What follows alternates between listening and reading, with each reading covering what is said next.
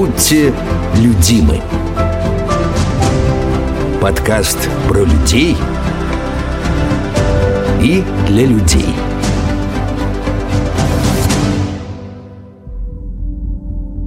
Приветствую всех на третьем выпуске подкаста «Будьте людимы». На этот раз я пригласил в студию человека, с которым я бок о бок проехал на велосипеде не один десяток километров, на сеансах которого я бывал неоднократно, человека с оригинальным чувством юмора и не менее интересным взглядом на жизнь. Почему именно он? Просто Денис Николаев является кинезиологом – Думаю, что многие из тех, кто слушает наш подкаст, либо впервые слышат о такой профессии, если ее можно, конечно, назвать э, профессией, потому что она в списке профессий официально не значится, скорее это призвание, и мы в течение разговора это поймем. Либо наслышаны, но конкретно не знаете, чем представители данного направления занимаются.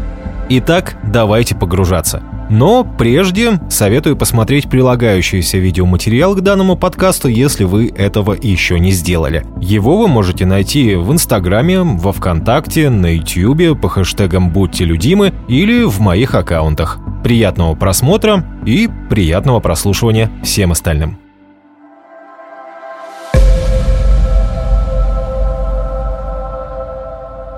Кинезиолог это, это человек. Это человек, да. Вот так, то есть да. даже. Я на кинолога сказал собака. Я имею в виду, что он собака работает. Это политкорректность. Но это все записалось. Хорошо. Тем не менее, у меня будет чем крыть. Да. Друзья, как вы поняли, у нас в гостях человек. Да. Кинезиолог. Кинезиолог, правильно. Денис Николаев. Да. Будем разбираться в тебе. Давайте. Непосредственно в твоей Давайте. профессии интересной. А, многие, возможно, не слышали, э, многие, возможно, не понимают, но я надеюсь, все-таки поймут в течение нашей беседы. Обязательно поймут. Немного о себе. Я Денис Николаев, я занимаюсь кинезиологией. В кружке анонимных кинезиологов. Да. Э, дело в том, что начинал я когда-то с обычного массажа, то есть я занимался обычным массажем. Что такое обычный массаж? Так получилось случайно, что я от Федерации дзюдо получил бесплатную возможность обучения классическому, он так и называется, классический и спортивный массаж, угу. точечный массаж еще. Получил возможность обучения этим техникам. Ну и а, обучился и получил сертификат. Не сертификат даже, а документ о повышении квалификации. Массаж, точечный массаж, спортивный массаж. Но на самом Это деле как... я занимался массажем уже до этого. Но получается, что я занимался без документов. Это а... плохо. Да. Ну, я обучался массажу, так получается, на практику таким способом. Я вообще никогда не думал стать массажистом на самом деле. Просто мне один раз приснился сон, то, что я делаю массаж. Кому? Я человека, человека я не помню. Я помню спину. Mm, то есть я ты, помню ты можешь спину. по спине сейчас узнать. Если выстроить 10 человек, к примеру, ну, претендент. Ну, вообще по спинам я умею определять людей, потому что я работал раньше много со спинами, и я знаю много спин. Угу. Иногда даже лица я не помню, а спины я помню людей. Ну, это то есть э, так же, как э, соседи по даче, например, да. могут определять друг друга. По лицам они не знают друг друга, а по точкам, которые устремлены вверх. Вот, кстати, да, ну вот есть такое, да, то есть ты со временем все равно учишься определять и различать те места, на которые ты обращаешь внимание постоянно. Угу. Ну и вот я увидел сон, проснулся ночью. Вот я не знаю, было у кого-нибудь такое или не было, но вот у меня было четкое понимание, как я буду заниматься массажем, когда я буду заниматься, и что у меня четкое желание есть заниматься массажем, самое главное. И после этого? И после этого, через неделю, я уже стал практиковать на знакомых, на близких людях. Делал обычный такой растирающий массаж, а потом помаленьку начал изучать, изучать. Потом вот как раз а, выпала возможность обучиться этому официально. Ну, то есть она выпала случайно, ты ее не искал? Я не искал вообще, mm-hmm. не искал, случайно выпала. Ну, как будто все меня к этому подводило. Да, да, да. Да. Я обучился этому, и все, и стал, как бы, открыл кабинет и стал заниматься этим официально уже. Пять лет занимался массажем, но потом стал понимать, что массаж все-таки он не подходил для меня с точки зрения, что я не могу всем помочь. То есть это не, не универсальное средство было для помощи людям. Потому что ко а мне у тебя люди... именно стояла такая цель. А у меня была, стояла цель, что если человек ко мне пришел с проблемой конкретно, то есть я должен же ее решить. Даже, может быть, изначально у меня не было такой цели, да? Но у меня была цель появилась. массаж делать, да? Мгм. Но человек-то пришел с конкретной целью. Но смотри, некоторые массажисты специально не доделывают где-то, чтобы в следующий раз человек пришел еще. А, ну, это пагубное немного мышление, потому что если человек с целью ставит недоделку, то и будет у него всегда недоделка. Ну, то есть цель помочь, она сама по себе исчезает, а, соответственно, и квалификация теряется. Да, или люди будут говорить про него массажист недоделанный. Да, я не буду говорить ни о каких массажистах. Все массажисты хорошие, у каждого своя специфика. Итак, помочь всем людям. Нет, не всем. Тем, кто обращается. А вот Тем- тем, кто не обращается, им нужно помогать. Ну, если человек не обращается, значит, он и не созрел для того, чтобы ему помогать. Если он ко мне лично не обращается, значит, он не созрел по моей методике, чтобы я ему помог. Потому что разные люди есть, и разные под них подходы есть, соответственно. Если человек не принимает мою методику, то помощь затруднена, естественно. Она будет какая-то помощь, но затрудненная уже. И вот как я пришел-то, вот просто я перестал людям помогать некоторым. То есть я, например, э, работал с человеком, и ему не помогает. Вот кому-то помогло, а вот ему не помогло. И у меня стали возникать вопросы. А почему так? Почему одному человеку помогает, а другому не помогает? И начал искать ответы. Искал, искал, и в итоге нашел такую методику кинезиологии, которая для меня стала объяснять, почему одни и те же техники на ком-то работают, а на ком-то не работают.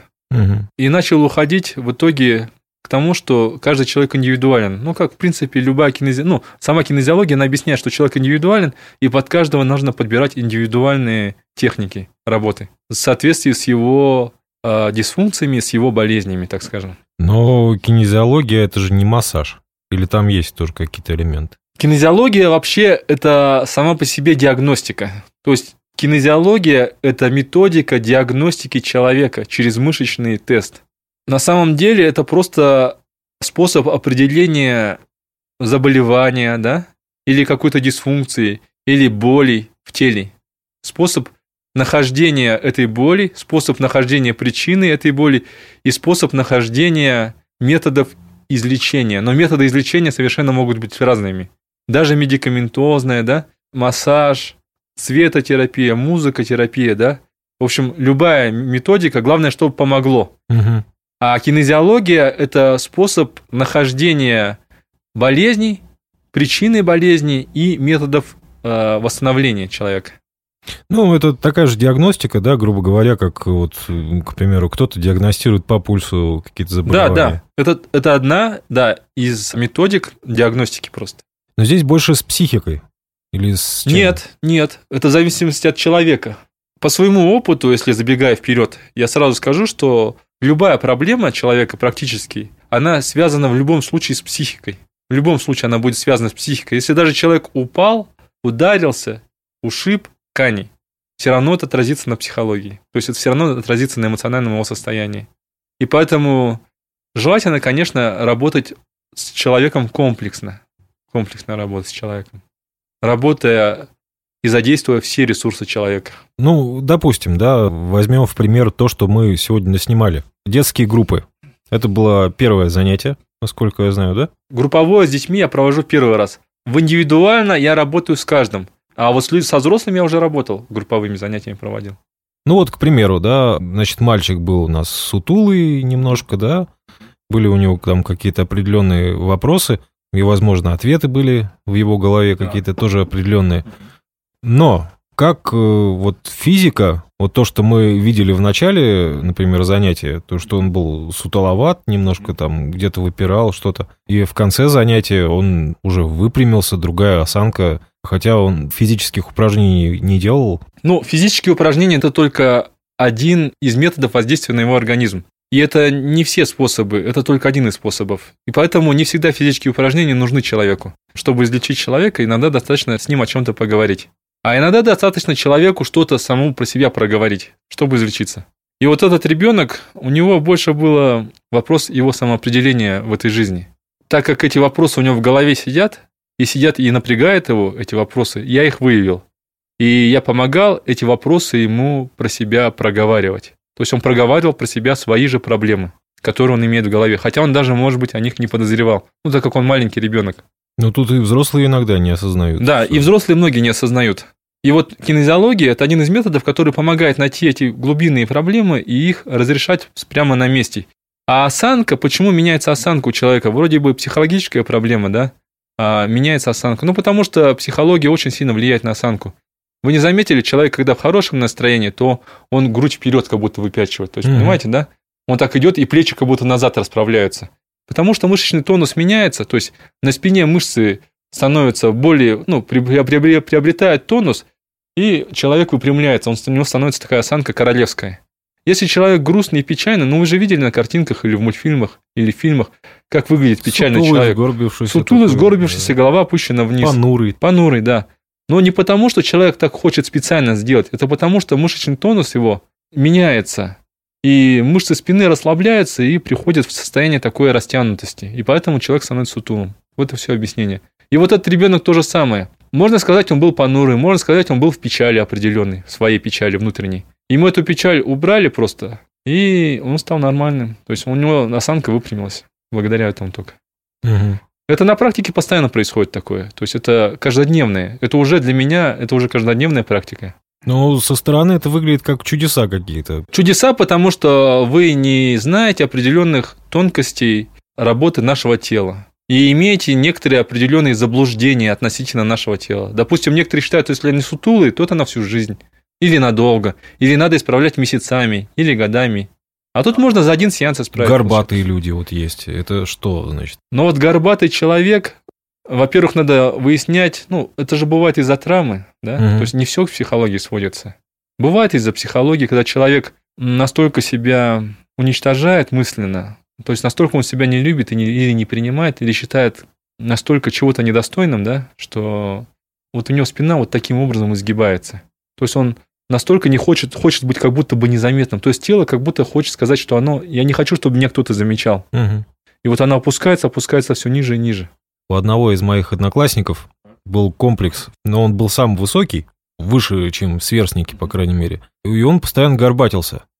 И даже скорее не потому, что как-то недослышал, там, я не знаю, недовидел. Он хотел быть как все. Ну, вообще, так считают многие люди, которые ко мне приходят, что они высокие, и из-за этого они старались принизить себя. Мгм. На самом деле причины более глубокие. Это не причина. Если человек здоров, он не будет себя принижать так. А это имеется в виду и психологическое, эмоциональное, и физическое здоровье. Он, несмотря ни на что, какой бы он ни был, он всегда будет нормально себя чувствовать в любой компании. А если у человека есть определенный внутренний блок, ну, допустим, эмоциональный, да, допустим, он считает себя каким-то не таким, да, Мгм. Допустим, ему родители внушали в детстве что-то такое сказали, да? Или кто-то ему что-то такое сказал, что его зацепило и оставило в нем эмоциональные переживания. Это Ну, там, проявляется... например, даже такая фраза ну, там, глупая. Ты такой высокий, а мозгов еще мало. Ну, К примеру. допустим, да, допустим. Хотя нет, это, Это открытое оскорбление, по-моему. Да, это как бы не совсем удачный Не пример. совсем завуалировано. Да, не совсем, да. Ну, когда ребенку говорят, что ты, например, глупый, да, или ты не можешь этого сделать, ты даже этого не можешь сделать.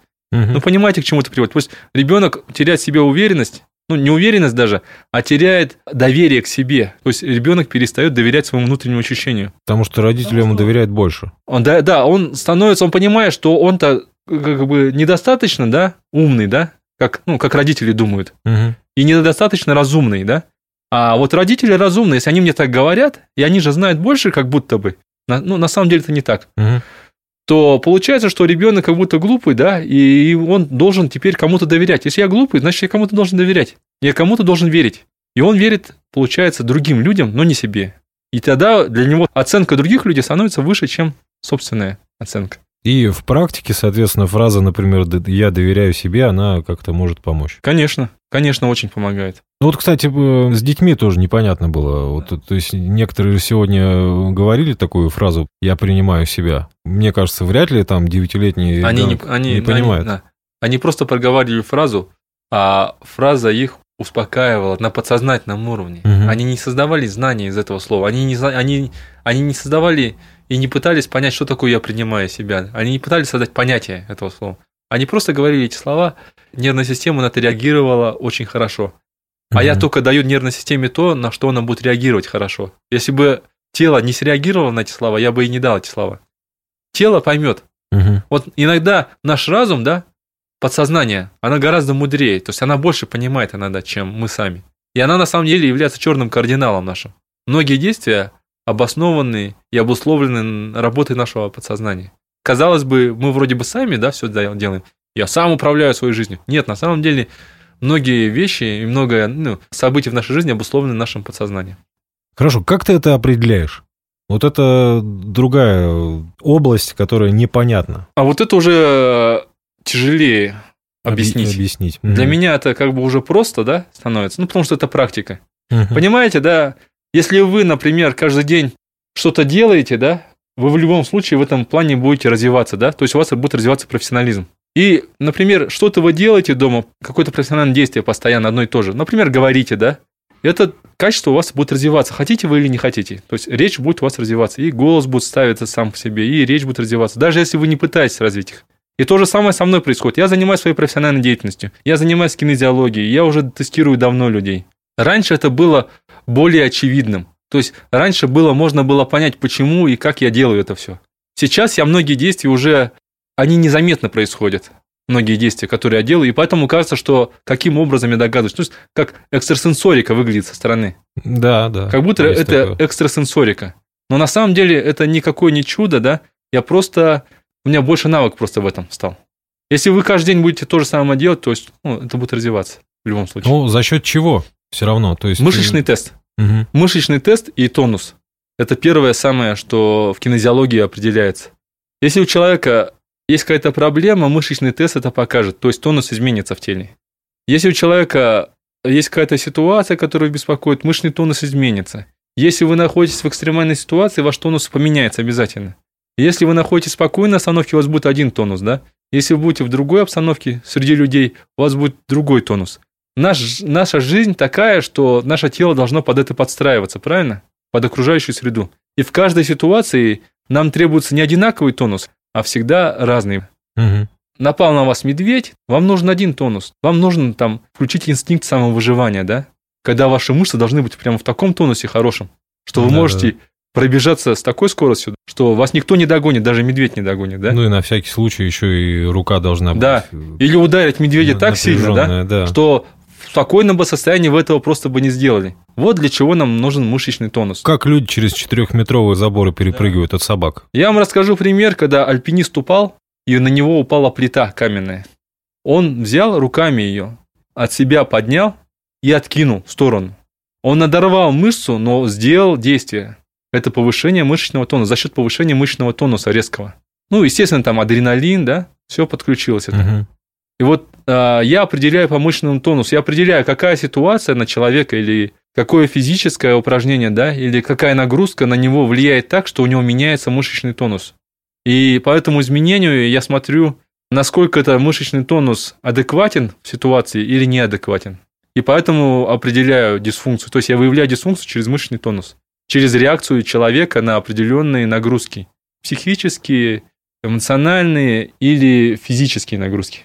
То есть э, у нас, вот, например, тонус может измениться из-за какой-то ситуации и неадекватно реальностям работать. Тонус меняется в зависимости от вашего еще мышления. Допустим, ситуация не особо страшная. Ну, допустим, кто-то в семье поругался, да, ну, поссорился в семье. Мгм. Один человек воспримет это легко в силу его психологии, да, а второй человек воспримет это слишком близко. И вот тот, который слишком близко воспримет, и у него тонус э, гораздо сильнее поменяется. И вот эту реакцию уже можно назвать неправильной реакцией, то есть неадекватно а, завышенной реакцией на ситуации. А у некоторых бывает наоборот, неадекватно заниженная ситуация. Ну, Да. неадекватно заниженная реакция. Бывает и такое. Но тоже она защитная, как бы. Тоже защитная, да, тоже защитная, когда человек не додает эмоций. Ну, допустим, человек находится в страхе, и внешне он никак не проявляет это, да? Его мимика ограничена, у него движения мало в теле. На ситуацию он практически никак не реагирует или просто стоит, да? Ну, в норме там человек должен хотя бы отойти или поговорить, да? А он просто взял и стоит, и все, стопор. Ну, то есть смотрится всегда на неадекватность или адекватность реакции. Кинезиология вот учит этому. Определять адекватная и неадекватная реакция. Выявляется в этом плане у человека напряжение или не выявляется в этой ситуации у человека напряжение внутреннее. Вот как человек сам может определить, насколько он адекватен да, в ситуации? по своему напряжению эмоциональному, да, самое простое. Мгм. То есть он почувствовал, если он чувствует сильное эмоциональное напряжение, он уже имеет окрас эмоциональный. И на ситуацию он будет реагировать немного уже не совсем адекватно, да. Желательно, конечно, человеку прийти в спокойное состояние, если есть на то возможности. С медведем понятно, что там нету, да, оценивать возможности. Там просто беги или бей, да.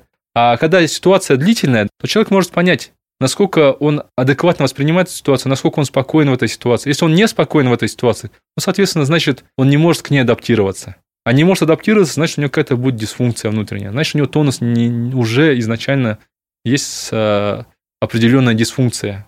Есть какое-то определенное изменение в тонусе. Ну, к примеру, вот привычная, я думаю, для всех жителей крупных городов бессонница. Мгм. Человек ложится вроде спать, вроде как бы организм должен, ну и время уже все, да. как бы пора, а нет, и лежишь и просто смотришь в потолок. Мало того, бывает даже человек устал, очень сильно устал. У него нет энергии, и он все равно не может заснуть.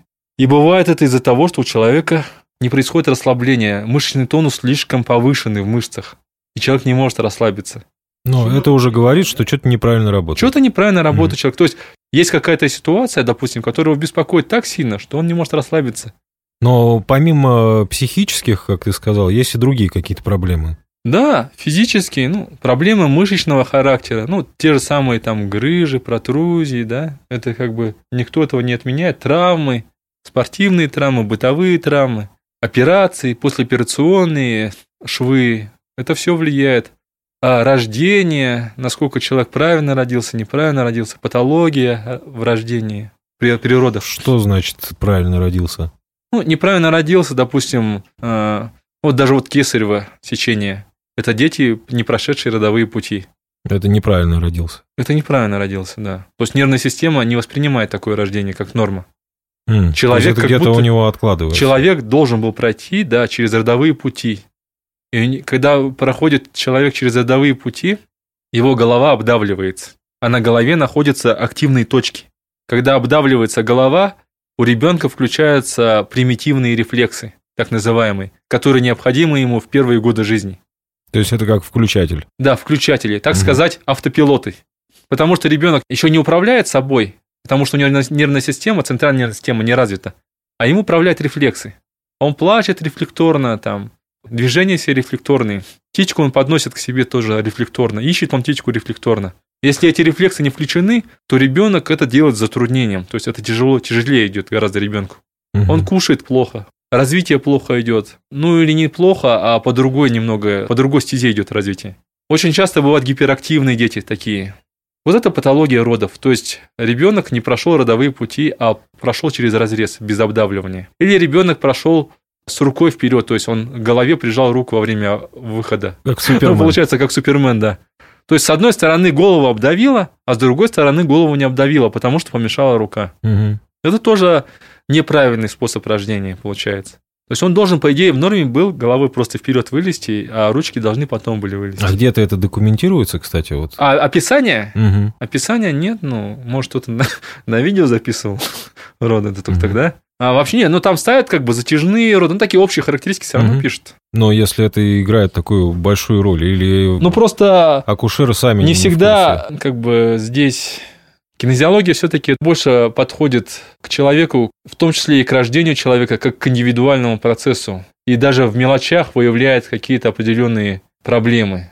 Мгм. А медицина не всегда обращает на это так, такое глубокое внимание, то есть каким-то определенным аспектом. Не то, чтобы она как бы невнимательно относится, да, она просто имеет определенный немного другой взгляд, угол взгляда на эту ситуацию. Ну, то есть другой. это должно работать так, это должно Да, работать да, да. так. А мы немного по-другому смотрим. То есть мы с другого угла немного заходим.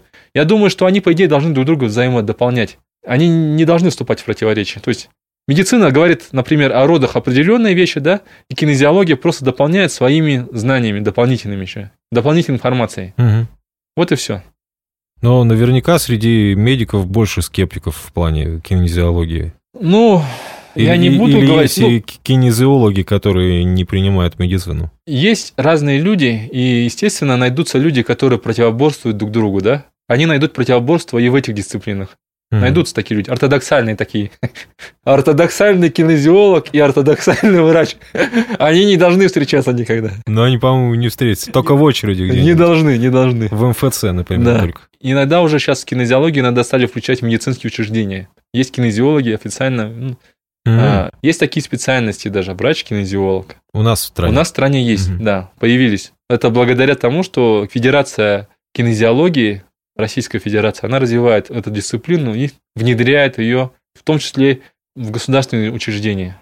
Но Пытается внедрить, по крайней мере. врач-кинезиолог, я слышал, да, такое определение. А вот, например, ты не врач, говоришь. Я не врач, да. Кинезиологи бывают разными еще. Здесь Мгм. нужно разделять. Кинезиология, она совершенно разная может быть. Есть психокинезиология, да, то есть это психологи, да, работающие с людьми, которые не являются врачами, да, но они э, обладают навыком кинезиологии, то есть умением диагностировать людей с точки зрения психологии. Потом уже, собственно, по своей специальности прорабатывать Да, какие-то да, да. И отдельные по своей специальности, согласно своим техникам, которые у них есть, они пытаются человеку помочь уже. На самом деле диагностику кинезиологии может использовать любой практически врач, любой специальности. Мгм. Просто а методы он может использовать уже свои, каким его учили методом. Так, хирург, например, может быть и кинезиологом? Не, ну даже хирург может. Вы говорите, Ну, ап- не а- время, аппендицит вам? Нет, ваше тело говорит, что... Да, да, нет. А если, если, если серьезно, то кинезиология помогает и в этом плане тоже. То есть она определяет, насколько нужна операция человеку, и насколько она может быть и безоперационно можно обойтись. Например, какими-то мануальными техниками, то есть воздействие без хирургического вмешательства. Просто за счет каких-то мануальных техник. А, ну вот опять же мануальный терапевт, это тоже близко. да? Мануальные терапевты очень близко относятся к кинезиологии. Э, Вообще кинезиология – это практически отделение неврологии. Мгм. является. Она очень с неврологией близко, потому что мы-то а, работаем с мышечным тонусом, а мышечный тонус формирует у нас нервные волокна, то есть это неврология. Поэтому мы, кто занимается кинезиологией, они с неврологией очень связаны. Потому что мышечная, скелетная система, а, нервная система человека, вот кинезиологу желательно, конечно, это все знать. Но ты хочешь углубляться куда-то в медицину, укреплять свои знания в ней? Я укрепляю знания, то есть я никогда не считаю себя я законченным спросил, специалистом. Хочешь. Законченный специалист, как-то звучит. Если бы без приставки «за», это было бы Да. еще страшнее. Это конченый специалист. Да. Я не хочу быть, а я не считаю никогда себя профессионалом. Вот раньше я все-таки больше смотрел, например, там различную литературу, да, различные видеоматериалы по кинезиологии. Сейчас я уже больше обучаюсь своей практике, на своей практике прямо обучаюсь. Ты уже изучаешь себя. Да, изучаю человека, его поведение через свою практику уже. Потому Мгм. что вот раньше все-таки меньше, когда имел навыка общения с телом, я все-таки нуждался в информации, которую предоставляет мне, допустим, ну, интернет тот же самый. Ну, да. то есть какие-то инструкции там определенные, да? Инструкциям. Мгм. То есть я с- следовал инструкциям и определенной информации, которую мне давали. Каких-то других людей, которые также Да. учились. А сейчас Мгм. э, я не скажу, что я там да, достиг какого-то уровня профессионального. Нет. Я просто говорю о том, что я имею возможность уже сейчас самостоятельно определять, насколько моя практика хороша, насколько она помогает и насколько я хорошо диагностирую. И насколько? А, ну, кстати, это вопрос, на который нельзя ответить. Я имею в виду, э, примерно ты представляешь, конечно, да, что у тебя есть эффект, да, от твоей деятельности. То есть и эффект, он гораздо выше, чем раньше был. Ну, Я могу только так говорить. Но насколько это хорошо, ну, помогаю людям, я, я людям помогаю. То есть, если человек осанкой выпрямляется за сеанс, я не скажу, не скромно будет просто себя оценивать даже. Хороший результат. Результат хороший, да, результат есть, и эффект есть от моей деятельности. Больше, чем раньше, я точно скажу. Но это же зависит еще и от, как правильно, клиент, пациент, Э, человек. А частично, тебя- частично, конечно, зависит. Но если человек ко мне уже пришел, а, обычно такой человек уже готов к тому, что я делаю, и мы уже примерно на одной волне с ним находимся. Мгм. А бывают люди, которые не совсем принимают то, что я делаю. Вот, например, они говорят, вот у меня болит спина, вот помассируйте мне спину, и все будет хорошо. Я говорю, ну дело не в спине, допустим, да, а дело, говорю, ну, допустим, в эмоции. Он говорит, нет, в спине. Какая эмоция? Да. У меня болит спина. Причем здесь моя эмоция, да? Я говорю, ну хорошо, я могу размять спину, ну как раньше я делал это.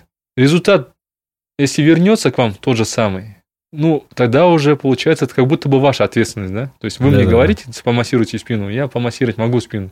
Это моя спина, я Но знаю я лучше. стараюсь этого просто не делать. То есть я стараюсь объяснить человеку таким образом, чтобы я действовал согласно своей методике. И стараюсь не делать того, что тело не просит. Потому что если тело этого не просит, значит, этого и не нужно делать. А иногда люди говорят- пытаются сказать мне те вещи, которые тело не просит. Вот э, опять-таки, да, твоя какая-то уникальная техника, да, понимание того, что просит тело, а что не просит.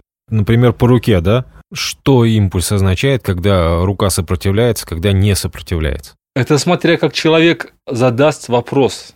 Вопрос может быть разный, и ответ будет, соответственно, у тела разный. В чем плюс нашего тела, да? В том, что мы имеем зеркальные нейроны. И я могу э, посредством своих зеркальных нейронов общаться с вашим телом, с вашими зеркальными нейронами. И я восприму ваше тело как свое тело, а ваше тело воспримет мои импульсы как свои импульсы. Мгм. То есть это получается как будто определенное такое единение создается. Аватар. единство. Аватар, да. я становлюсь вами частично. И когда я становлюсь частично вами, я могу задавать вопросы себе, получается. И на них находить ответы через вас только. Мгм. Я как будто бы вас использую как отражатель. И я смотрю, как сигнал мой отражается от вас. Если сигнал отразился хорошо, я пойму это. Если сигнал отразился, и сигнал не дошел, грубо говоря, до меня, да? То есть ваша рука, допустим, упала, провалилась, да? Это означает, что ну что-то есть, значит, какая-то проблема есть. Грубо говоря, да или нет. И иногда слабость означает нет, а да – это сила. То есть, если рука осталась на месте, это да. Если рука опустилась вниз, это нет. Это в самом простом понимании. Если вы углубляетесь в эту тему, там уже да, нет, она уже как бы по-другому все трансформируется. То есть, это более усложненный уже становится. Формулировка вопроса важна. Да, формулировка Мгм. вопроса очень важна. Если, если вопрос задать немного не так, то и ответ, соответственно, получится такой, какой задали. Но, опять-таки, возвращаясь, да, к... нет, все-таки меня волнует вопрос, как, клиенты или пациенты? Кто- В моем кто случае клиенты. Клиенты. В моем случае клиенты. Пациенты – это у людей с медицинским образованием. Мгм. В моем случае клиенты. То есть, если бы был врач, кинезиолог... Если бы я был врач, бы- я бы называл своих людей, которые ко мне приходят, пациентами. Мгм. Но по существу, на самом деле, разницы просто только в формах. Разница только в названиях. На самом деле я провожу процедуры, которые помогают людям, да, с тех же самыми проблемами грыж, да, проблемами боли в спине. То же самое я делаю, но называть я их могу клиенты, и работать я могу с ними как с клиентами, не с пациентами, получается. А хотелось ли тебе, ну, к примеру, вот есть у тебя какой-нибудь знакомый, и ты понимаешь, как эксперт, что ему нужна помощь? Ты Да, есть, предлаг- конечно, Предлагаешь есть. ли Друзья. ты... Да, Друзья. Ну, да. Предлагаешь ли ты эту помощь? Или ждешь, когда... Он сам созреет, да? Да. На самом деле я предлагаю помощь. Но если человек, ну как бы, хорошо, хорошо, надо, надо, но если не пришел, ну значит и не надо пока Мгм. ему. Если он действительно зацепился и пришел, и тогда можно работать. А если человек не понимает, он так думает, да, чем-то занимается, ну, массаж там может сделать, да, ну а что от этого поменяется, грубо говоря. Наверное, он еще не созрел до этого. Вот когда действительно надобность возникает, человек сам находит на самом деле. Ну, мне кажется, к такому методу диагностики тоже нужно прийти. Нет, а, человек приходит не к методу на самом деле, да? Он же не знает, какими методами владею. Если он в интернете прочитал. Он например, периодически, ну. Мгм. смотрите, кинезиология, она вообще разная. Вот кинезиологи все кинезиологу другому рознь. Сходство это в том, что как они тестируют только. А в остальном во всем у них разные методики. И мировоззрение. И мировоззрение разные. Мгм. Соответственно, и работа будет разная. И результаты будут у всех разные. Поэтому каждый человек, который ко мне приходит, он заранее не знает, как я буду делать. Что от человека требуется? На самом деле требуется человека, насколько он человек открыт тому, что я делаю. Самое главное – открытость. Мгм. Если человек не имеет никаких представлений о том, что я буду делать, и о том, как я должен делать, да, тут человек готов. Если человек имеет определенные представления, жесткие представления о том, что я должен делать и как я должен делать, естественно, что человек такой не готов к тому, что я буду делать с ним. Надо быть открытым, надо быть а, открытым ко всем знаниям, ко всем новым методикам, то есть быть более гибким. И тогда человеку быстрее излечение придет. Мгм. С какими больше всего проблемами люди приходят к тебе?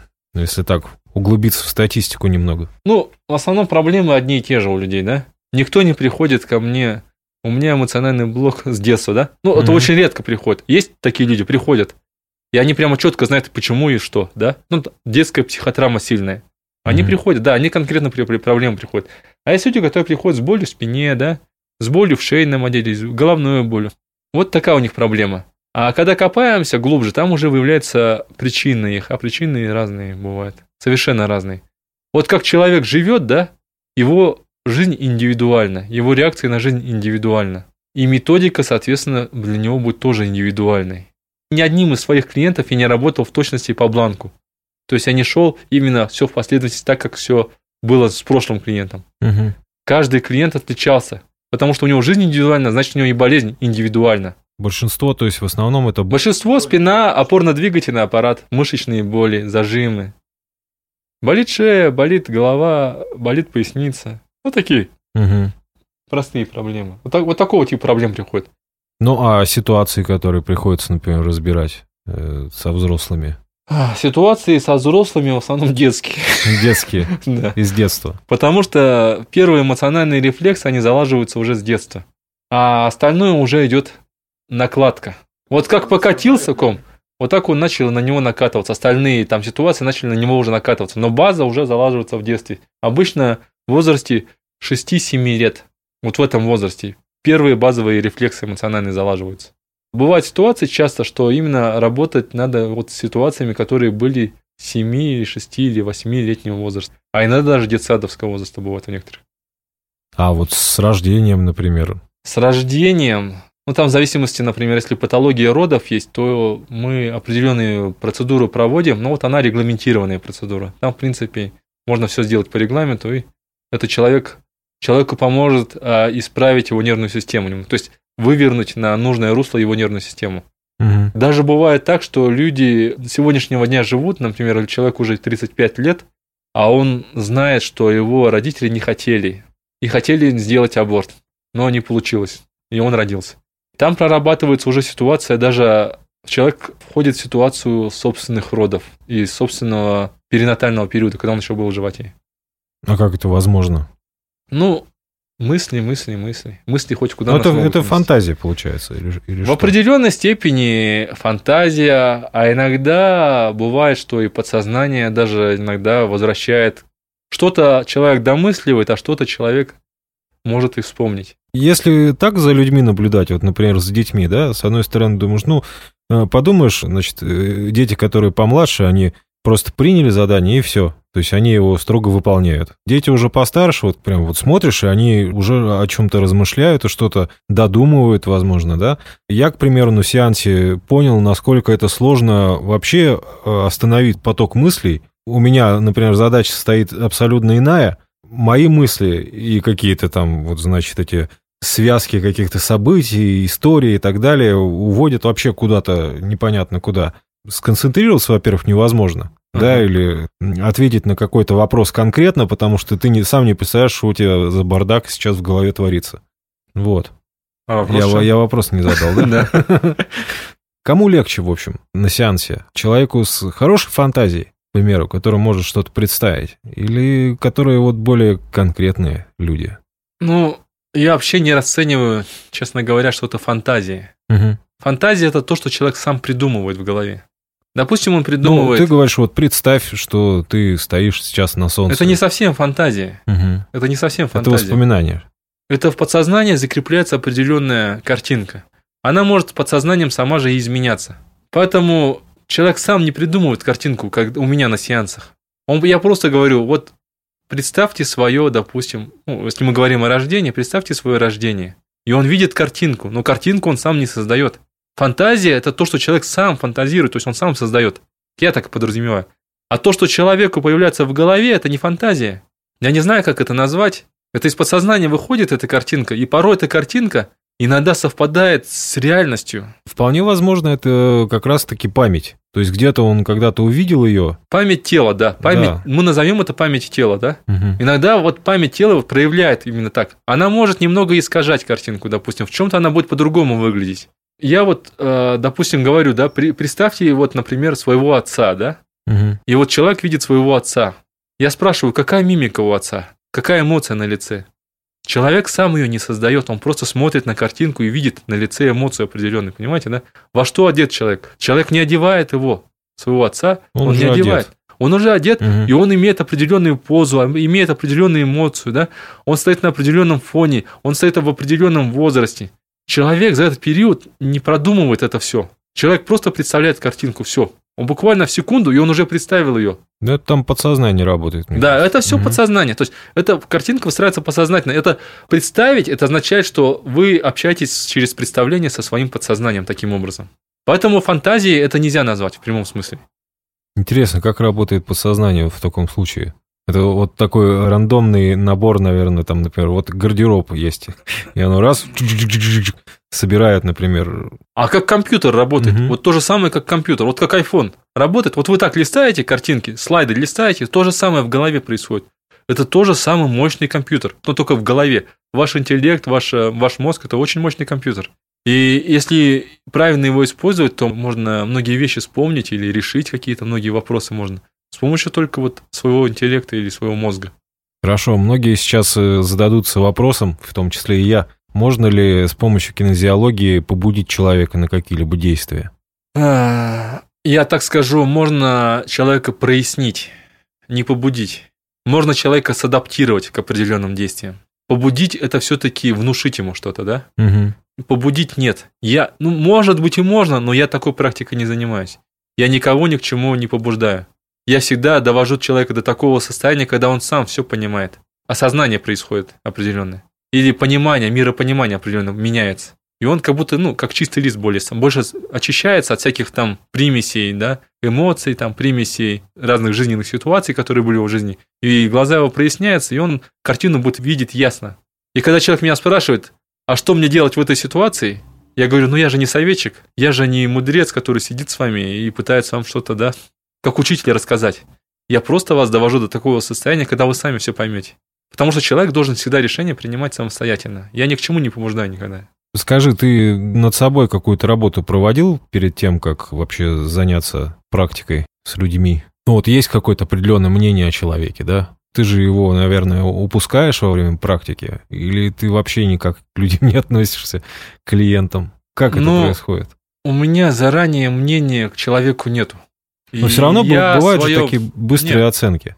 Быстрая оценка, да, бывает иногда. Примерно представляешь, как с ним работать. Угу. И это даже происходит бессознательно. То есть это просто вот так взял, и сразу такое первое впечатление.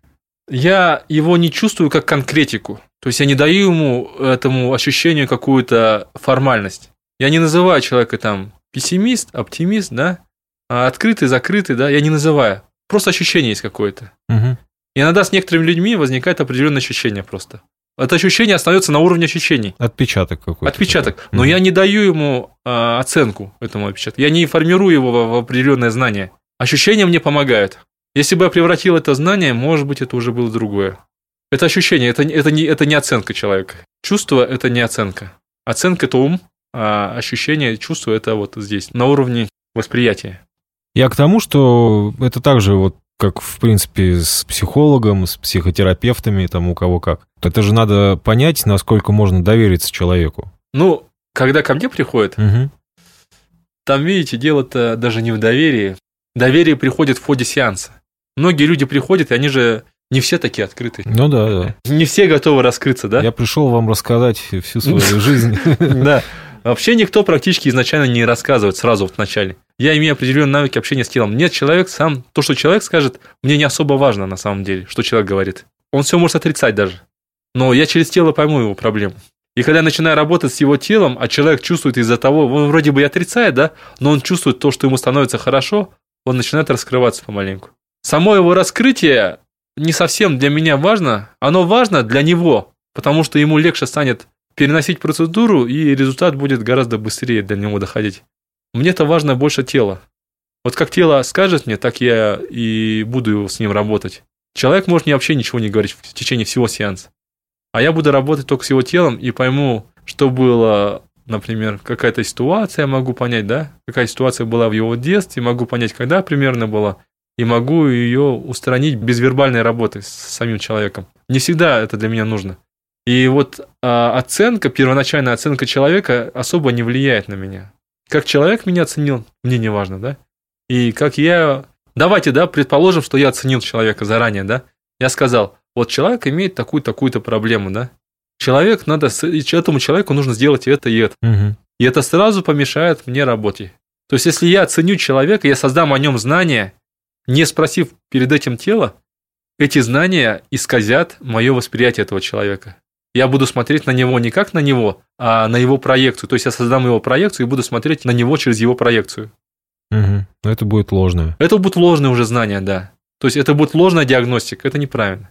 Поэтому на человека надо смотреть просто как на человека. Просто ощущать что-то, может быть, но не оценивать его. То есть, э, к примеру, предварительное анкетирование перед сеансом, там такого у тебя нет? Или Я спрашиваю, нет, почему? вопросы? Я спрашиваю, это называется собрать анамнез Мгм. ну, в медицине. То есть я, спрашиваю предварительно, да, когда болит спина, в какое время болит спина, что... Но, но это касаемо проблемы да, непосредственно. что, да, да, что касаемо проблемы. Но, не- но нет каких-то таких общих вопросов? Вы интроверт или экстраверт? Да, да, да. Нет, такие вопросы я не задаю. Я в основном только по проблеме. Ну, во-первых, это определенное доверие создается между людьми, да? Э, Как будто близость определенная создается. Это помогает психологически немного человеку разгрузиться. Он же пришел Мгм. ко мне. Я вообще могу без разговоров, честно говоря, да? сразу начать и работать. Это определенная создаст близость между нами, то есть контакт создаст вербальный. Я Мгм. начну с ним общаться, и мы с ним разговоримся немного, и уже примерно будем представлять, что обстановка создастся между нами более спокойная. Больше для этого, наверное, даже нужно, чтобы более спокойная обстановка была. Хотя вербальная диагностика тоже проводится, то есть я должен иметь определенные тоже, определенные знания о нем иметь должен. То есть, когда боль была, да, когда что было, когда, какие травмы были, примерно я должен представлять. Потому что я могу, конечно, это все продиагностировать, но это будет просто дольше времени займет. Мгм. Иногда вот эти вот основные сведения, факты, не оценки, да, а факты я должен знать, чтобы быстрее понять примерно, куда, в какую сторону мне двигаться. Я, в принципе, все равно пойму, как мне работать, но просто его вербальные слова, некоторые, по фактам, да, травма была тогда-то, спина болит тогда-то. Это же не оценка, это просто факт. Он мне рассказывает о фактах, я беру их себе в голову, все. Ты работаешь с телом. Есть э, такие, к примеру, выражения, что вот у человека душа улетела, осталось тело, к примеру, здесь. Есть ли в этом вообще какая-то Логика и ло- вообще логика? суть есть есть она какая-то. Встречал ли ты таких людей? Вот пришло к тебе тело.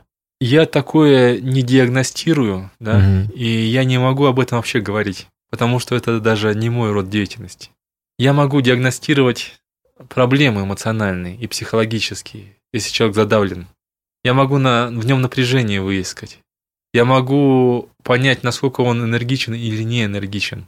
Понятие души, улетевшей души, да, это не мой вопрос. Это я не могу об этом вообще судить даже. Может быть, кто-то об этом может судить, кто имеет практику такую, да? Но я не имею такой практики. Я ближе все-таки, наверное, к тем вещам, которые можно ощупать, пощупать, да, и проверить. А по душе нет, это не ко мне. Ну, а вообще сам. А вообще, если имеет человек душевные проблемы, да, имеется виду эмоционального характера, психологического, это решаемо, это все решаемо. Это ко мне тогда, да. Мгм. Понятно. А если скажут человеку, вот он чувствует себя хорошо, да, прекрасно, да, а ему говорят, у тебя душа улетела. Вот тогда, если я не найду никаких сбоев, я не могу сказать, душа у него улетела или не улетела. Если никакого сбоя не нашел у человека. Хотя такие редко люди бывают. Очень редко люди бывают без сбоев. То есть Ну, а вообще бывали случаи, что ли? были. Был человек, который приходил, ну, у него был небольшой, маленький, легкий совсем. А так он вообще чувствует себя прекрасно. А что пришел-то? А что пришел? Да, я, это я к нему пришел. Ага. Да. Вот он можете задать, ты что пришел ко мне? Я пришел к ним просто на семинар, они там проводили семинар определенный, бизнес-тренинг какой-то был. И этот парень просто был слушателем этой лекции. Ну, и меня там представили как соучастника этого бизнес-тренинга, потому что я диагностировал людей, проверял их, ну, оказывал как бы такой бонус, как бы бонусом был. И вот этому человеку выпал бонус. Так. То, что я его проверю, продиагностирую. И он такой веселый подходит ко мне и говорит, да, проверьте меня, пожалуйста. Да. Я проверяю, парень, отлично, у тебя все отлично. Он такой позитивный, ну, по нему видно, что он такой веселый, да, сам Мгм. легкий по характеру. И так у него проблем вроде так и нету на поверхности.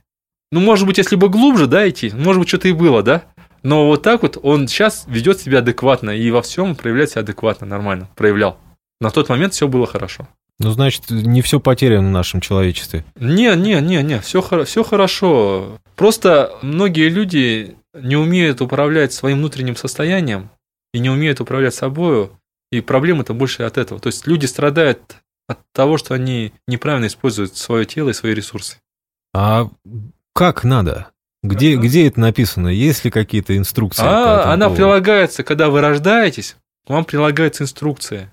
Не видел ни разу. Не, не видели? Ну, кому-то не досталось. Мама не показывала мне. Не досталось, значит. Не распечатали. Может, она потеряла ее. Почитали, как бы не нужно, сам научится. На самом деле, конечно, э, здесь тяжелее вопрос, да? Вот я к этому как бы и веду. Есть ли у кинезиологии, у того, что ты говоришь, какие-то духовные конечно, корни? Есть. Да. Конечно же есть, потому что человек есть духовное, угу. и есть физическое воплощение, есть духовное воплощение. А кинезиология и то, и другое рассматривает. Улетевшей души нет, и это не рассматривает. Но рассматривает духовный аспект, духовный аспект человека и физический аспект человека. Очень много зависит от мировоззрения, от духовного восприятия человека, ну, вот этого мира, да? Как он воспринимает на уровне духа это все. Если человек имеет определенные рамки ну, восприятия мира, да, то это отразится обязательно на его здоровье. В чем-то это отразится. А мы же работаем через тело. И через тело и через психику мы можем поработать с его восприятием мира, то есть поменять его восприятие мира. Немного очистить его от разных... От мусора. От мусора, да, так скажем, от ненужных установок, которые человек имеет в голове своей. Но это же относится к духовному, правильно? Да. На самом деле, даже вот духовные да, практики, они на, на что направлены на самом деле? На здоровье, то же самое здоровье человека, и психологическое, и эмоциональное, и физическое состояние. И когда вы приходите к священнику, который, допустим, вас отпу- вам отпускает грехи, для чего вы приходите? Для того, чтобы эмоционально освободиться, правильно, да? То есть выздороветь душой, да? Да, не для, та, не для того, чтобы в рай попасть потом. Не для того, чтобы, а тоже да. вам стало спокойно. Это как душе. бонус. Да. Это можно сказать определенный психотренинг, да? Ну, я не буду говорить что-то для всех психотренинг. Некоторые действительно приходят чисто, да, что с религиозной точки зрения приходят. Угу.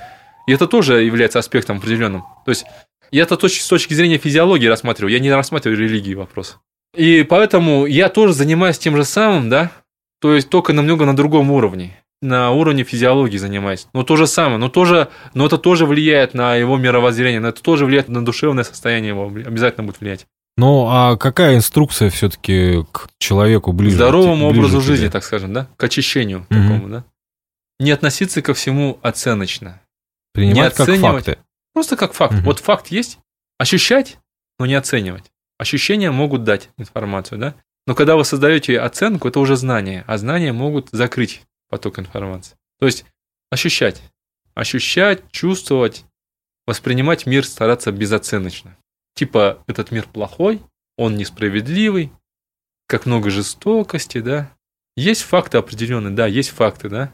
Можно их осознавать, понимать, что это есть, да, действительно не закрывать глаза на все, да, но и при этом не оценивать это как несправедливость, да, как все так плохо, да, то есть не впадать в определенные эмоциональные негодования по этому поводу. Потому что любая оценка, она все равно исказит реальность. Любая оценка, будь она положительной оценкой, отрицательной оценкой, да хоть какой. Все относительно. Она, она все равно исказит угу. немного вас, ваше восприятие. Она на что-то закроет вам глаза. Оцените вы положительное, закроет отрицательные факты, да? Оцените отрицательно, положительные моменты не увидите.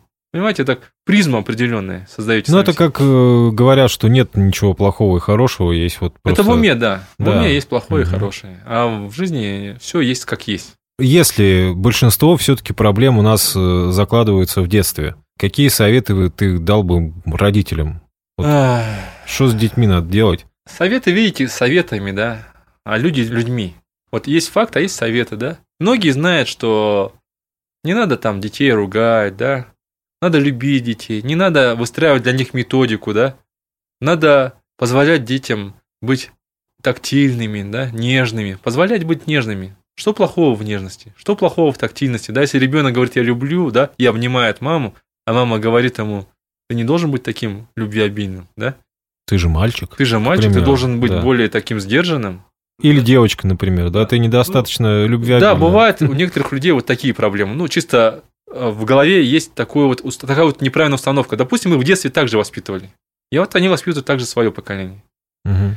по идее, должны знать, что нужно все позволять ребенку, да? Позволять проявлять свои чувства, это первое. Потому что если ребенок закроется в детстве, он потом в взрослом состоянии очень тяжело будет проявлять свои эмоции. А это психологические травмы обязательно будут у человека. У мужчин очень много бывает таких травм. И мужчины не, не раскрываются поэтому часто. Потенциал мужчины не раскроется, пока он не будет открыт, да?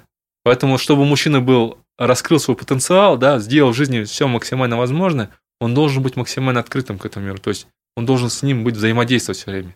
А если он закрытый, если ему в детстве говорили, что ты не должен проявлять своих чувств, а, держи свои чувства при себе, не плачь, а, или там, ты зачем смеешься сейчас, не время смеяться, да? Мгм. Ну, вот и получится, что он потом разучится и смеяться, и плакать. А что хорошего, да? Он станет механическим роботом каким-то, да? Ну, частично роботом станет. И это не способствует, конечно, улучшению. Поэтому первые советы, конечно, если родителям, если родители этого не знают, но сама масса должна знать об этом. Что, конечно, нужно создать благоприятную атмосферу любви и заботы. Любви и заботы. Поддержки. Ни порицания, ни наказания, система наказания, да? Ни запретов, а именно любви, поддержки друг друга. Не говорить, какой ты плохой, как ты так поступил, да? А поддержать человека в ситуации. Ну, это же простые истины. По, По идее, идее, должны да. это все знать. Но это очень трудно Но, этому Видите, да, знать это одно, а на практике применять это другое. Самое главное, не с детей начинать работать, да, а Да-да-да. с себя начинать. Себя, опять банальность, да?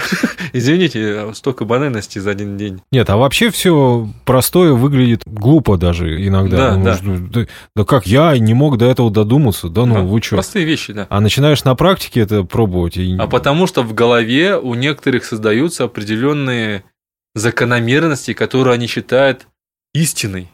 А когда ему объясняешь с другой стороны немного эту же истину, он понимает, блин, да как так-то?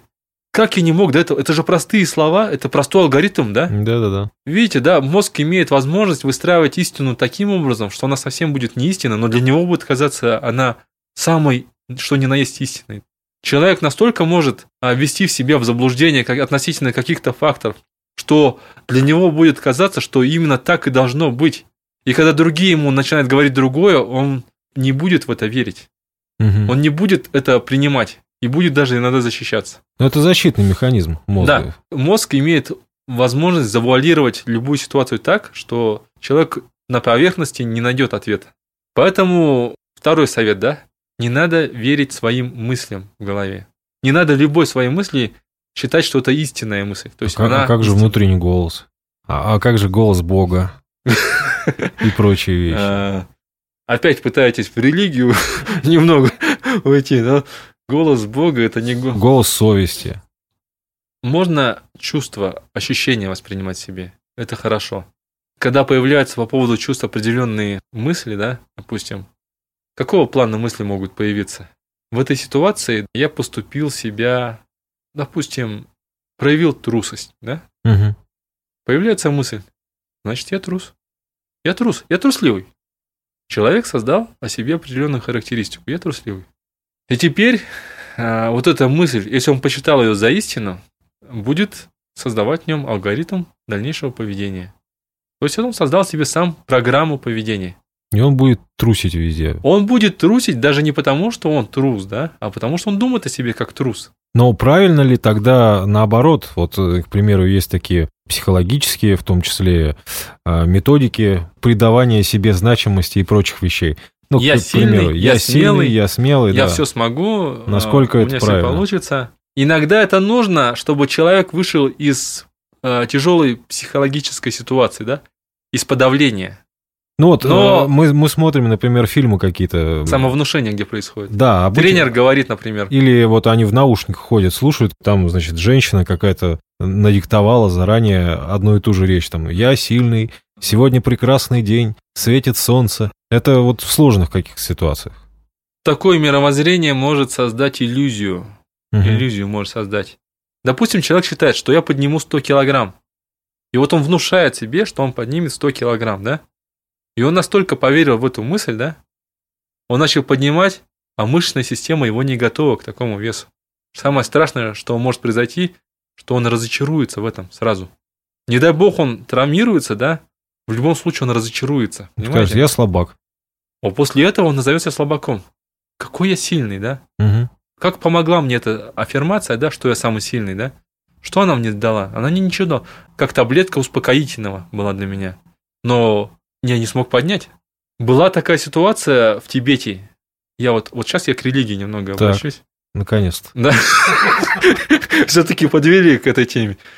Когда была оккупация Тибета, настоятель храма осветил своих служителей от пуль Мгм. и дал им каждому такие медальончики у них были. И он каждый этот свиток, медальончик, завернул к себе и положил за пазуху. Защита от пуль. Вас никто не убьет. Вас никто не подстрелит. Они пошли против солдат с оружием через поле боя. В итоге часть погибла, а часть вернулась обратно. Разочарование? Разочарование. Как так? Мы же верим, что нас должно это спасти. Мы должны стать бессмертными. Понимаете, да? Но по факту пуля попала в человека, он не бессмертен. Да. Вот это вера. Верил в то, что поможет. Он настолько поверил в свою мысль, человек, но ему не помогло по факту это. Вот эти верования в свои мысли, они могут создать иллюзию. А иллюзия может страшно закончиться для человека, да? Самое минимальное – это разочарование. Когда иллюзия разрушается об реальность. Я верю, что он хороший и что он будет причинять мне только добро. Человек не мысль. Человек может быть разным. И в какой-то момент он проявит себя не так. Я разочарован в тебе, да? Да, Я да. разочарован в этом человеке. Ты, оказывается, не такой хороший. Ну, это обычно вот семейные проблемы Да. частенько бывают. Я думала, что ты добрый. Ты и, достойный муж, я Да. думала. И ты разрушил мою жизнь. Ты разочаровал. Я в тебе разочаровалась. Ты Я забрал лучшие годы моей жизни. А почему? Сам человек не пытался разочаровать, да? Сам человек просто жил, какой он есть. На самом деле он просто проявлял себя таким, как он есть. А вот человек второй имел о нем определенные иллюзии. То есть он поверил в свои мысли, что человек именно такой, такой, такой. Он создал определенную 3D-проекцию этого человека. Да-да-да. И разрушилась, она разрушилась, он ее разрушил. Он ничего плохого не сделал, он просто разрушил проекцию. На самом деле он вернул ее к жизни. Он сказал, посмотри на меня, вот я такой оказывается. Встряхнул. Да, встряхнул. А она проснулась и в реальность посмотрела. Почему она? Э, Не знаю. Не, ну, потому что не, мы... он. Хорошо. Это может быть и он, не она, не обязательно она, он. Он проснулся и сказал, а ты не такая. Кстати говоря, это может быть он и он. Да, это может быть он и он, или она и она. Да, мы здесь как бы... Здесь никаких предубеждений. Мы чисты. Ладно, мы отвлеклись. Ну, суть такая, да? Но главное, этот То вопрос решили. К чему мы сейчас. проговорили? К тому, что иногда самовнушение – это иллюзия. Будь она отрицательной, то есть человек сам себе говорит, что он трус, да, что он слабый, это тоже иллюзия. Одновременно он говорит, я хороший, я сильный. Это тоже определенный, он себе внушает определенные знания, а значит, они иллюзорны. Это мысли всего лишь. В каждую секунду человек может быть разным. Человек меняется, он имеет свойство меняться, и его тело, тонус тоже меняется постоянно. А человек думает о себе как о статичном, тогда это проблема. Вот, взаимосвязь, опять-таки, кинезиологии и спорта. Так. Коль мы заговорили о, Очень по- связано, о- о поднятии тяжести и так далее, возможно, у каких-то спортсменов есть собственный кинезиолог. Да. Ты бегаешь. Я бегаю. Не то чтобы я причисляю себя к бегунам, да? Это для меня как бы одновременно является проверкой. Насколько мое тело чувствует себя хорошо. Если я пробегусь и чувствую себя, что у меня где-то что-то болит, это означает, что в моем теле что-то не идет не то, да? Мгм. То есть это означает, что я что-то делаю с собой не то. Я таким образом через физическую нагрузку диагностирую себя. Это твоя личная методика. Это моя личная методика да. самодиагностики. Мгм. Я же себя не тестирую через мышцы. Я не смогу себя протестировать. Зачем я говорю, я не смогу? Не знаю. Знание. Я создал себе. Противоречу себе. Да. Ну, я просто использую такой... ты тестируешь бегом. Да, я тестирую бегом. То есть в норме человек сидит ну, спокойно, да, все хорошо. Ходит, в машину сел, все спокойно, все хорошо. Что-то взял физическое, более сильное, более физически сильную нагрузку, уже дисфункция. То есть машина пока едет медленно, все хорошо. Если машина поедет быстро, там начнутся уже проявляться какие-то мелкие недочеты, да? Мгм. и они становятся более явными. Поэтому физическая нагрузка – это еще один из методов самодиагностики. Ты бегал в минус какой-то там 30. Минус 32. Минус 32. Это зачем? Минус 32, минус 33, но я до работы должен как-то добежать. Нет, у меня просто есть выбор. Я видел видео, где ты бежал в одной футболке в минус 32. А вот эта проверка была. Эта проверка была, насколько моя нервная система адаптируется во время пробежки к холоду. Ну, я бежал всего 5 километров, там А, Если бы я бежал 10 километров, я бы, наверное, не добежал. Я бежал всего 5 километров. Я знал, что эта дистанция не такая большая, чтобы там прямо упасть где-то и замерзнуть, да? В рамках разумности все должно быть.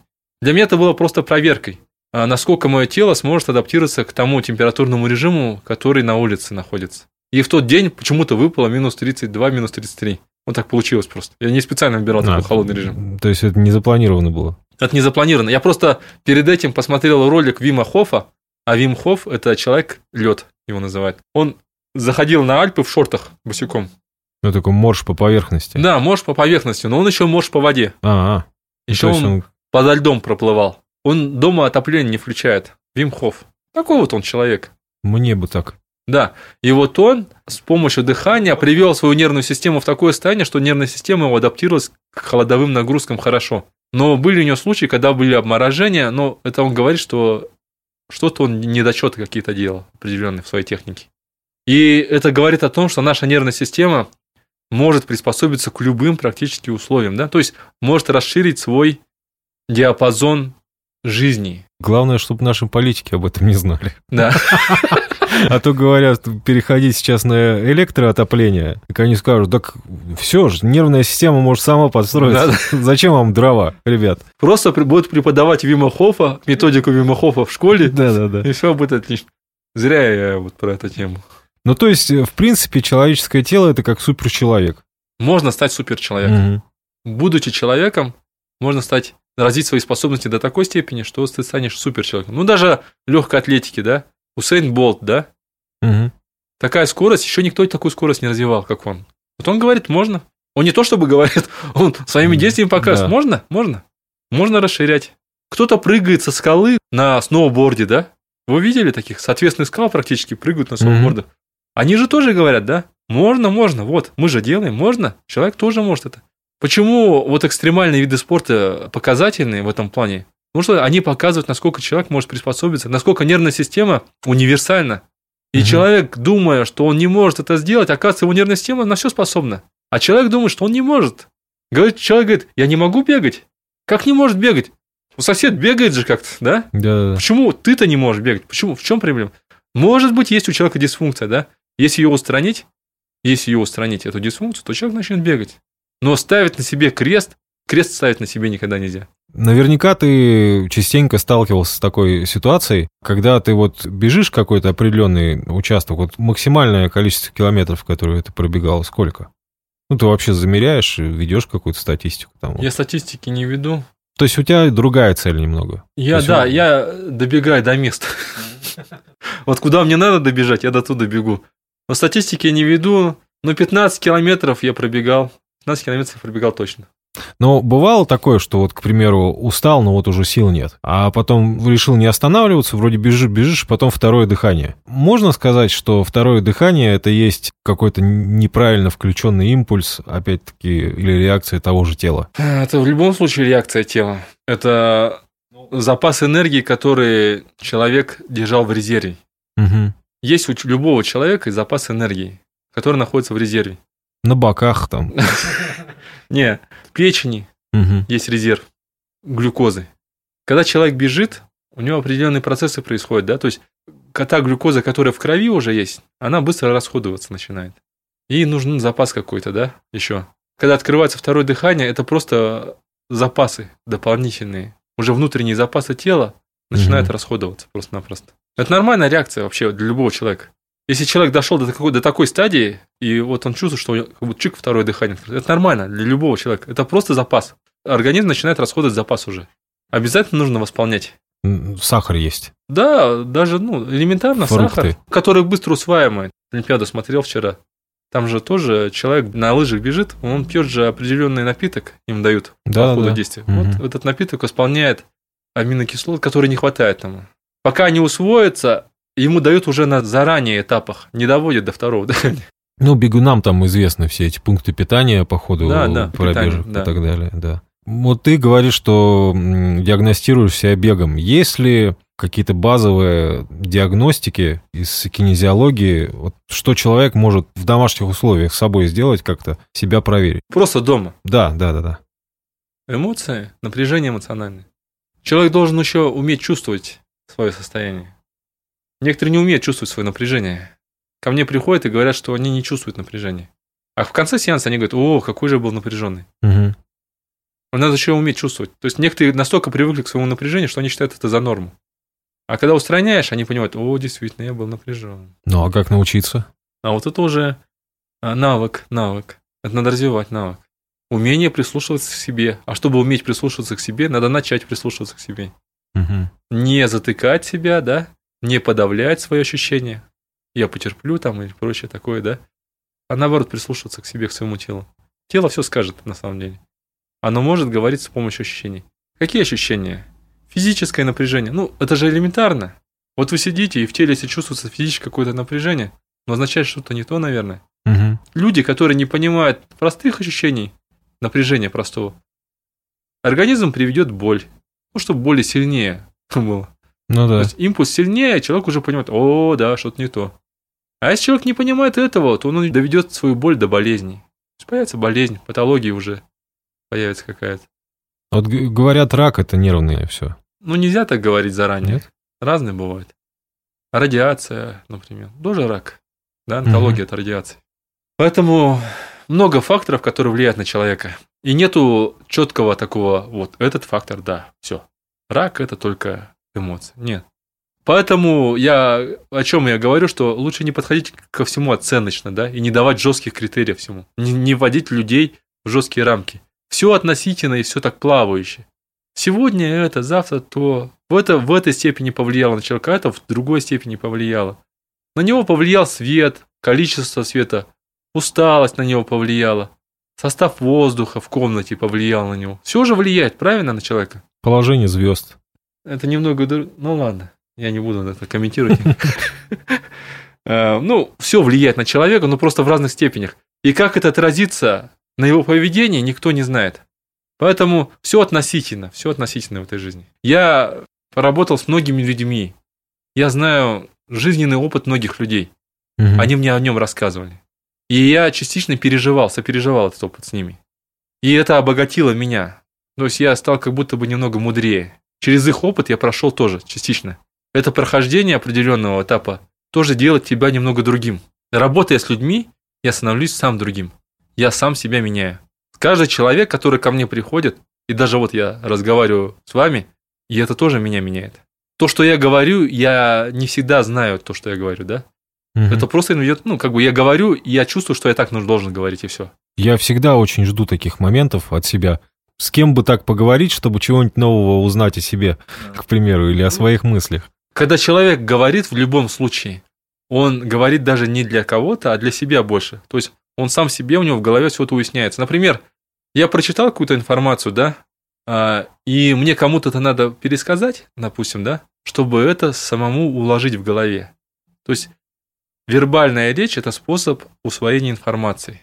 Собственно, вербальная речь – проговаривание Мгм. этого. Слух или неважно как, но это ты сам себе усваиваешь информацию. И когда я говорю, я даже ну, в голове что-то у меня устаканивается.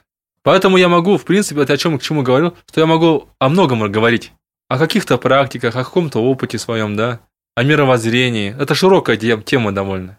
Кинезиологу нужен кинезиолог. Кинезиологу иногда нужен кинезиолог, и я иногда приглашаю кинезиолога, чтобы меня продиагностировали. Но это не специально, это очень редко бывает. Обычно это бывает тогда, слушай, давай встретимся, да, поговорим там, поговорим, поболтаем. А что болтать-то? Да-да-да, давай Давайте к делу. Ну, и, и начали друг друга диагностировать. Вот так все происходит примерно. А может, планы обсудим? Давай обсудим планы. И за место планов просто диагностируем друг друга. Много вас? Ну, вообще, насколько плотное общение среди Я не коллег? имею полного мониторинга, не знаю даже.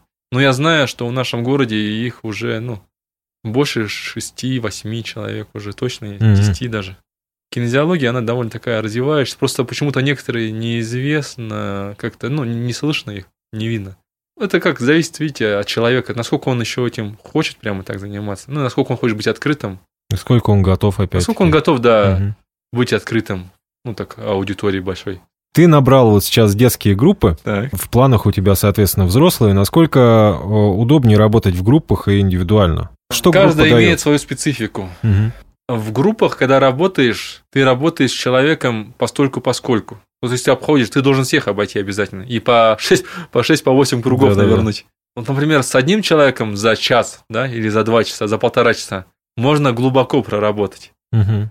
А с человеком, который пришел к тебе на практику, можно проработать не так глубоко, но зато можно быстро оказать эффективную помощь человеку. То есть, например, выпрямить осанку. Ну, такая скорая помощь. В чем плюс? На сеанс он пришел раз, да, и все.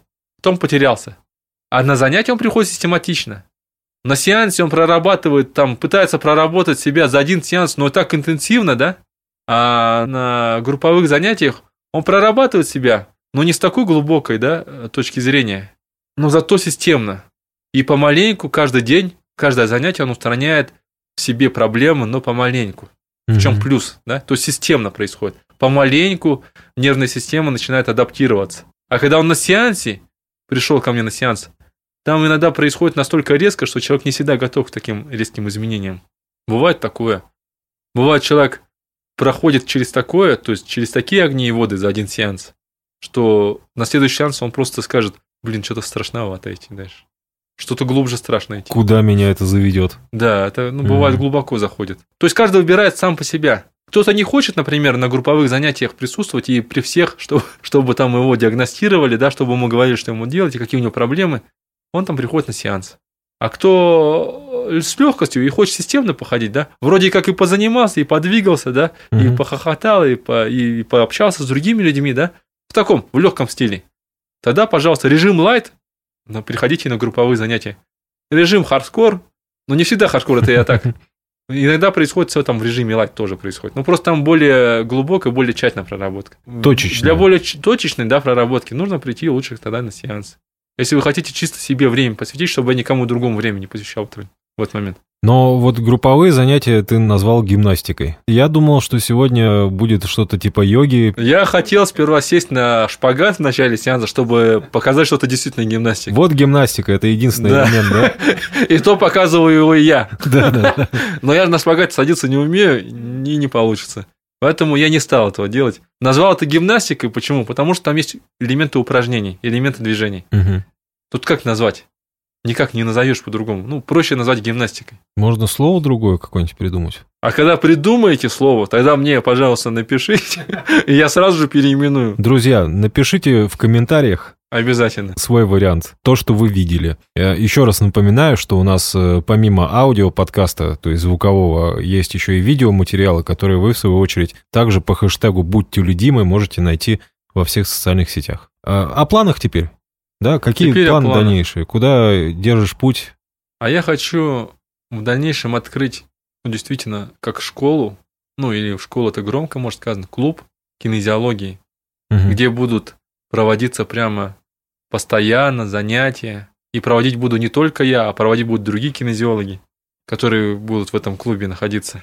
И там будет прямо, ну, это такое будет общество, которое направлено будет на оздоровление физическое, на духовное оздоровление. И такой комплекс в целом.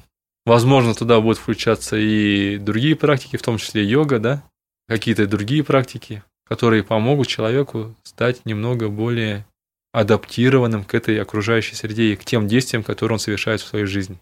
Ну, это прям уже получается какой-то кинезиоцентр. Кинезиоцентр для души и тела. Вот. Тоже, друзья, варианты названия А, такого да, вариант центра. названия обязательно надо, да. Потому что я никак не могу подобрать. Ну, Раньше был, я был назывался же вроде клуб, ты же называл его клуб, клуб да? веселых и находчивых. А, ты и там был? Нет, был клуб, и он сейчас... Почему был? Вот это обидно. А, так, хорошо. В рамках клуба я провожу вот эти занятия, кстати, групповые. Он А. называется Kinesis Group. Да-да-да. Да. Мгм. Kinesis Group, ну это сложное название, не все его поймут. Это такое для меня больше, как аббревиатура.